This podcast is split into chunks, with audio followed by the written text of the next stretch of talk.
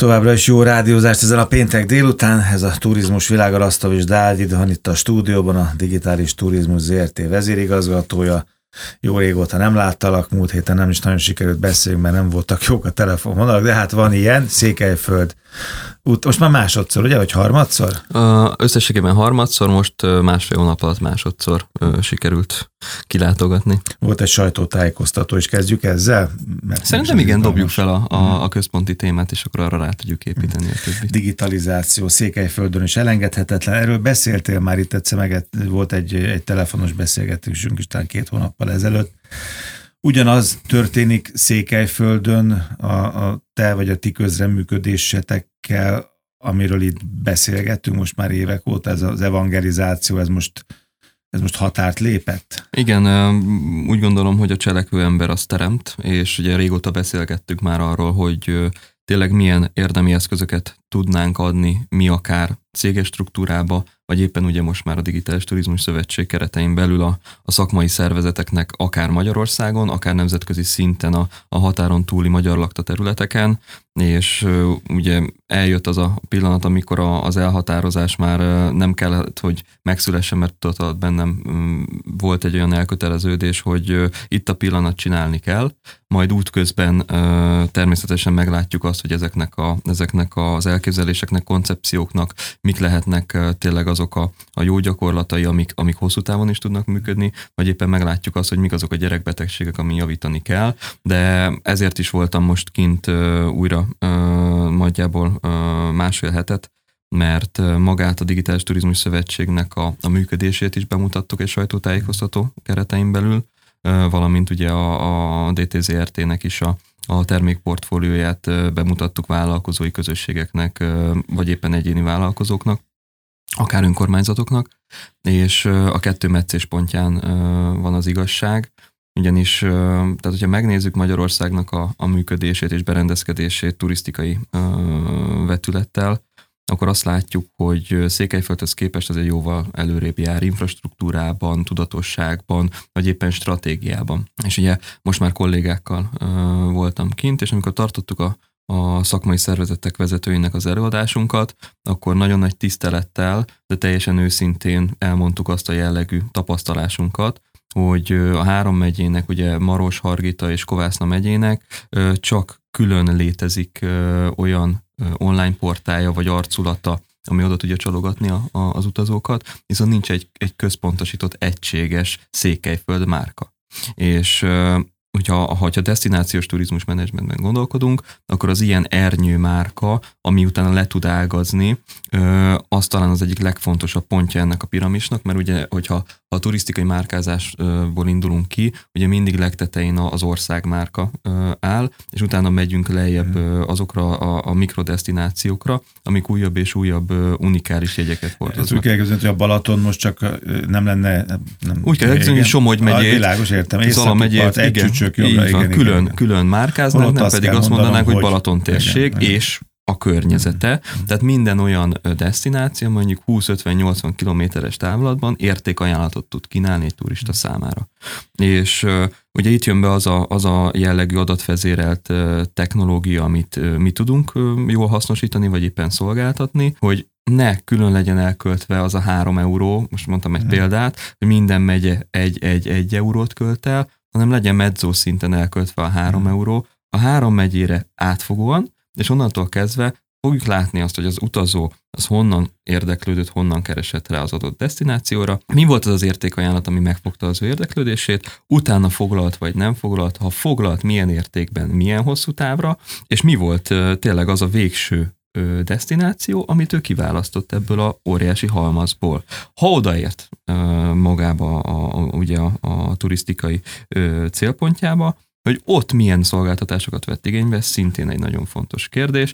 Nem mindegy az, hogy te elmész egy fürdővárosba, és az ébren töltött idő 8-12 óra, amit úgy aktívan eltöltesz egy nap, hogy akkor mondjuk négy órát wellnesseltél, vagy éppen a gyógyfürdőnek a, a kezeléseit kihasználtad, és utána négy órát pedig elmentél egy kalandparkba, vagy éppen aktív turisztika, és elmentél biciklizni, elektromos biciklizni, vagy elmentél egy borkostolásra. Tehát, hogy halmoztad-e azokat a jellegű minőségi élményeket, amivel te mondjuk három nap után, mikor onnan elmész, tényleg feltöltődve és olyan emlékekkel távozol, ami miatt vissza fogsz menni, vagy ajánlani fogod a, a, a, az utazótársaidnak. Mekkora differencia van most Magyarország és a három székelyföldi megyek között? Ugye azt mondtátok ezen a sajtótájékoztatón, a szövetség célja, hogy több pillérű támogatást nyújtson, hídként, moderátorként lépjen fel a turisztikai és informatikai ágazat között, nem csak az Anyországban, de Székelyföldös. De mekkora a differencia, hogy kell elképzelni? Amikor mi megismerkedtünk pár évvel ezelőtt, akkor ugye akkor volt egy alaphelyzet a digitalizációban itt Magyarországon, te meg itt ostoroztad a turisztikai kisvállalkozókat,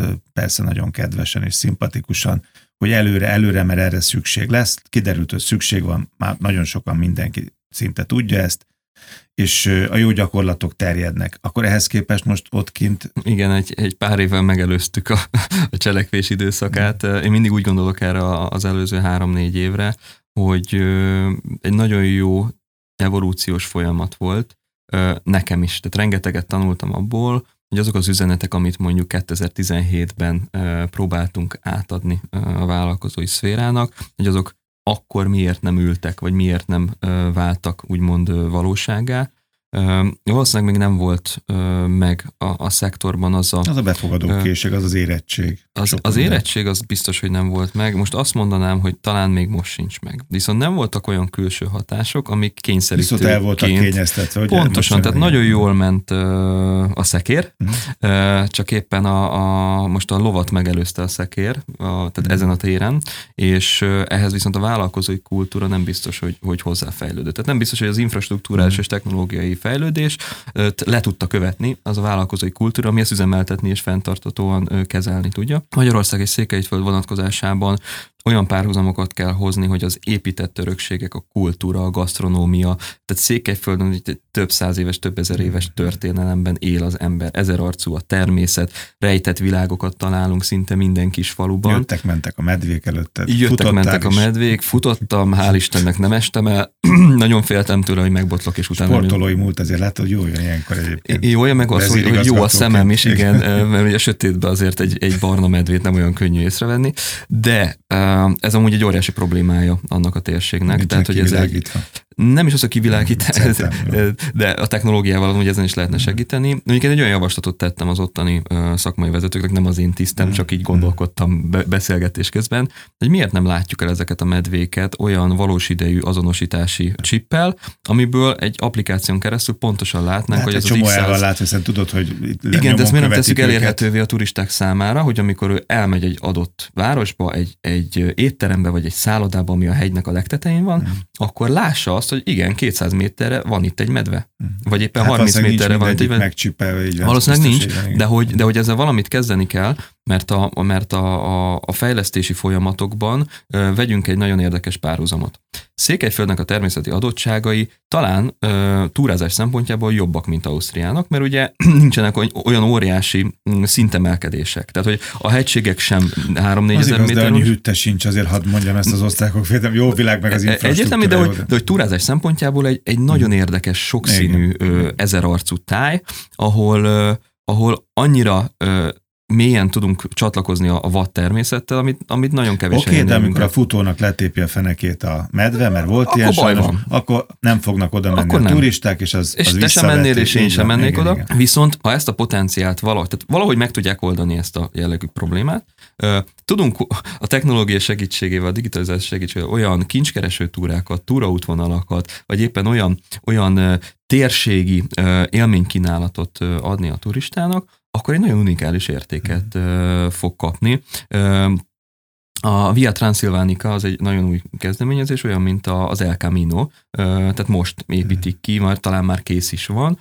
Ugyanolyan zarándok utat készítettek a három megyében, mint, mint kint Spanyolországban. Ez egy nagyon érdekes kezdeményezés, csak itt is bejön a képbe az, hogy ez, a, ez az útvonal csak arra tud menni, ahol medve biztos jó. útvonalon.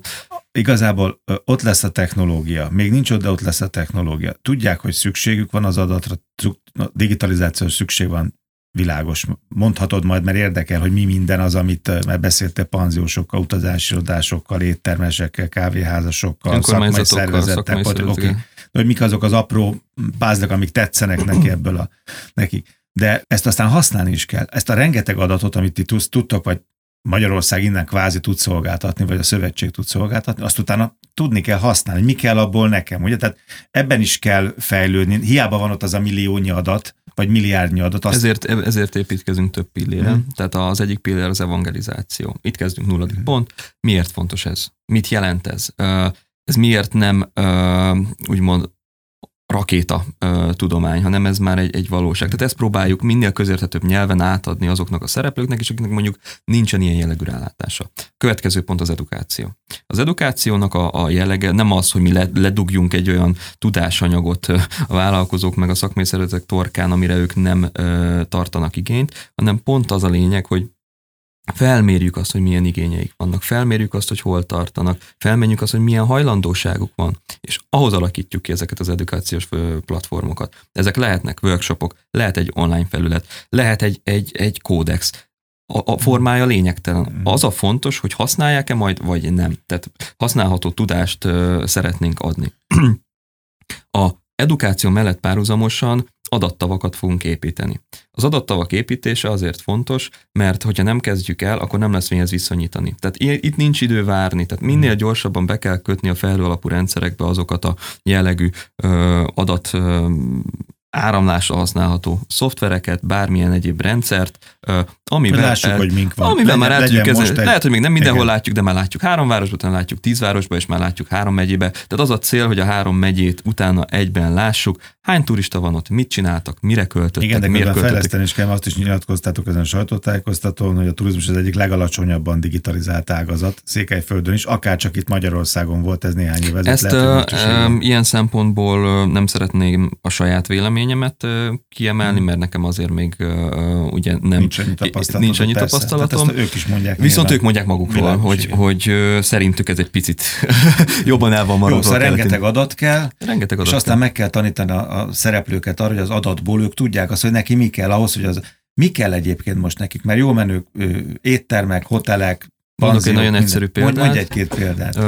Ö, amikor ugye adatvezérelt marketingről beszélünk, akkor ugye benne van az a szó, hogy adat. Tehát, hogy az adatok alapján építünk kampányokat, alakítjuk ki a kreatívokat, futtatjuk az, a, a márka üzeneteket, tehát hogy miért gyere uh, uh, Székelyföldre, uh, meg kell határozni, hogy miért gyere oda. Ezeket, a, ezeket az üzeneteket jól kell becsomagolni, szépnek kell lenniük, és olyan effektív küldőpiacokra kell uh, föltöltenünk online térben, ahonnan legnagyobb valószínűséggel eljönnek. Igen. eljönnek. Na, tehát itt, itt van a lényeg, ők most még sörétesse, mint ahogy mi is gyakran. Sörétesse. sörétesse lőnek. Most már Magyarországon ez megváltozott két Medvére. éve, tehát amióta elindult maga ugye az adatszolgáltató központ, és már tényleg csak és kizárólag adatvezérelt kampányokat futtatunk minden küldőpiacunkra, ahonnan hozzánk érkeznek, akkor nagyon sokszoros egy forintra vetülve majdnem 7-8-szoros megtérülést tudunk produkálni.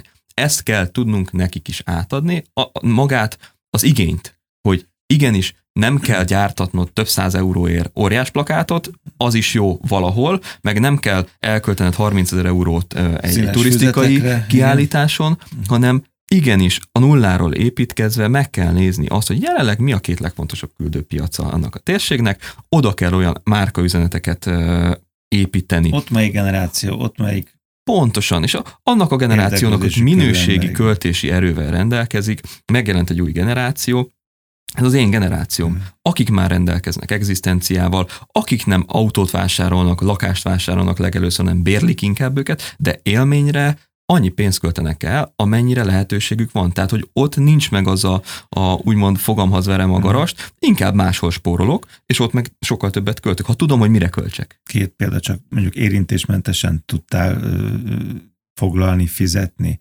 volt wifi, a szállodában, vagy éppen ahol jár? Tehát, hogy ezek Nagyon polarizált. Tehát, hogy van, van, ahol van, van, ahol Nem, nincs. van olyan hely, ami, ami a világon bárhol megállná a helyét, sőt, hmm. tehát azt mondom, hogy az élmezőnyben lenne, és van olyan hely, ahol meg egyszerűen nem hiszed el. Tehát, hogy, hogy, hogy ott állsz, és nem hiszed el, hogy, hogy...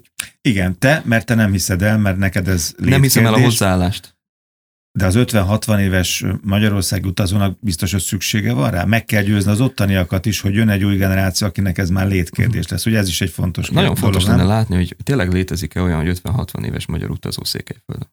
Uh-huh. Tehát, hogy... Aha, ez lehet, hogy már csak egy Hát, ez csak gondol, vélemény, és pontosan. Tehát, hogy, ja nem mérjük, hát persze igazad van. Ki tudja, hogy ki jött oda, honnan jött oda, pontosan. miért jött oda, mennyit meg, költött, meg, meg miért, miért miért az a legfontosabb, ö, nem, fordítsuk meg. Miért van az, hogy Székelyföld amúgy ö, egy rendkívül izgalmas, nagyon sokszínű, iszonyatosan sok programot rejtő hely, mindenki, minden generáció számára, a mofettától elkezd a gyógykezeléseken át, a elektromos hószánozáson keresztül, a, az elektromos bicikli vagy, vagy kvattúra a hegyen, ez úgymond lefed egy teljes spektrumot. Mm. Tehát a 20 éves is megtalálja azt, amit keres, és a 60-80 éves mm. is megtalálja azt, amit keres.